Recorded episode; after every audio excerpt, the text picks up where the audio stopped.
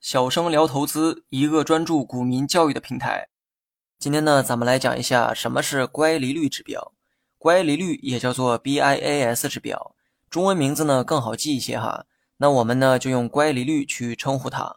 指标的长相可以看文稿中的图片，简单的数据啊，相信大家呢都会看，我就不浪费时间了哈。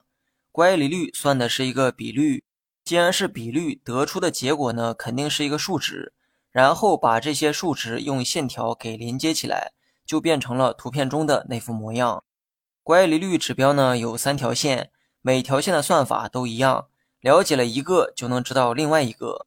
那么先来讲讲乖离率到底是什么。乖离率是指股价与某条均价线的分离程度，二者距离越远，乖离率就会越大，距离越近，乖离率就会越小。这句话呢很好理解，如果你听懂了这句话，接下来讲计算的时候就能迅速的理解。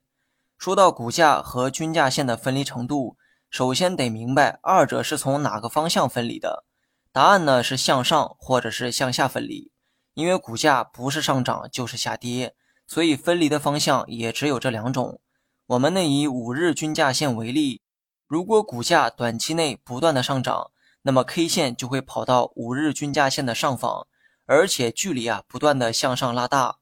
反之，如果股价短期内不断的下跌， K 线就会跑到5日均价线的下方，而且距离不断的向下拉大。那么股价连续上涨代表强势，连续下跌代表弱势。不过老话说得好，物极必反，强势过头呢就容易下跌，弱势过头就很容易出现反弹。这个道理呢是有一定科学依据的，只不过中间的这个拐点谁也不知道如何参考，于是呢就有了乖离率这项指标。咱们呢以强势的情况为例，股价短期内不断的上涨， K 线就会跑到5日均价线的上方，而且距离呢不断的拉大，能代表距离的这个数据就是乖离率。当距离大到一定程度的时候，就很容易出现盛极而衰的现象，飙升的股价很可能会出现回落。下跌的这个例子我就不单独讲解了哈，道理呢都是一样的，大家自行脑补就好。听完这些例子再看一看乖离率指标。该指标呢有三条线，三条线分别是6日乖离率、12日乖离率和24日乖离率。指标左上角呢有对应的名字，分别为 BIAS1、BIAS2、BIAS3。那么为了方便讲解，我们呢就以 BIAS1 也就是6日乖离率为例，它是指股价和6日均价线的分离程度。上文呢我用了5日均价线进行了举例，这回你只需要换成6日均价线即可，意思呢都是一样的，没有任何的区别。接下来我们就来讲讲6日乖离率的计算公式。6日乖离率等于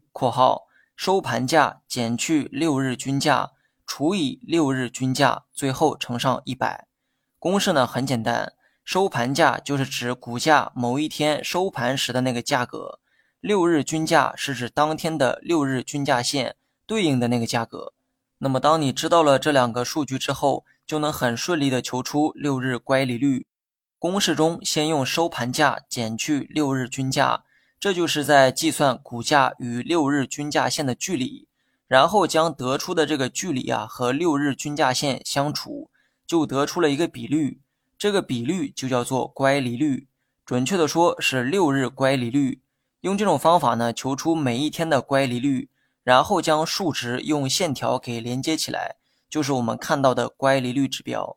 其他的乖离率呢也是同样的算法只是用到的均价线周期不一样。就比如说12日乖离率，它算的是股价和12日均价线的分离程度。乖离率的这个数值呢有正也有负，正数说明股价在均线的上方，负数说明股价在均线的下方。乖离率为正数的时候，数值大到一定程度可能会引发股价的下跌，也就是盛极而衰。那么当乖离率为负数的时候，数值小到一定程度可能会引发上涨，也就是否极泰来。具体如何判断这些数值，我们下期呢继续讲解。最后别忘了给节目一个5星好评，节目列表首页就有评价的功能，我期待你们的5星好评，感谢大家。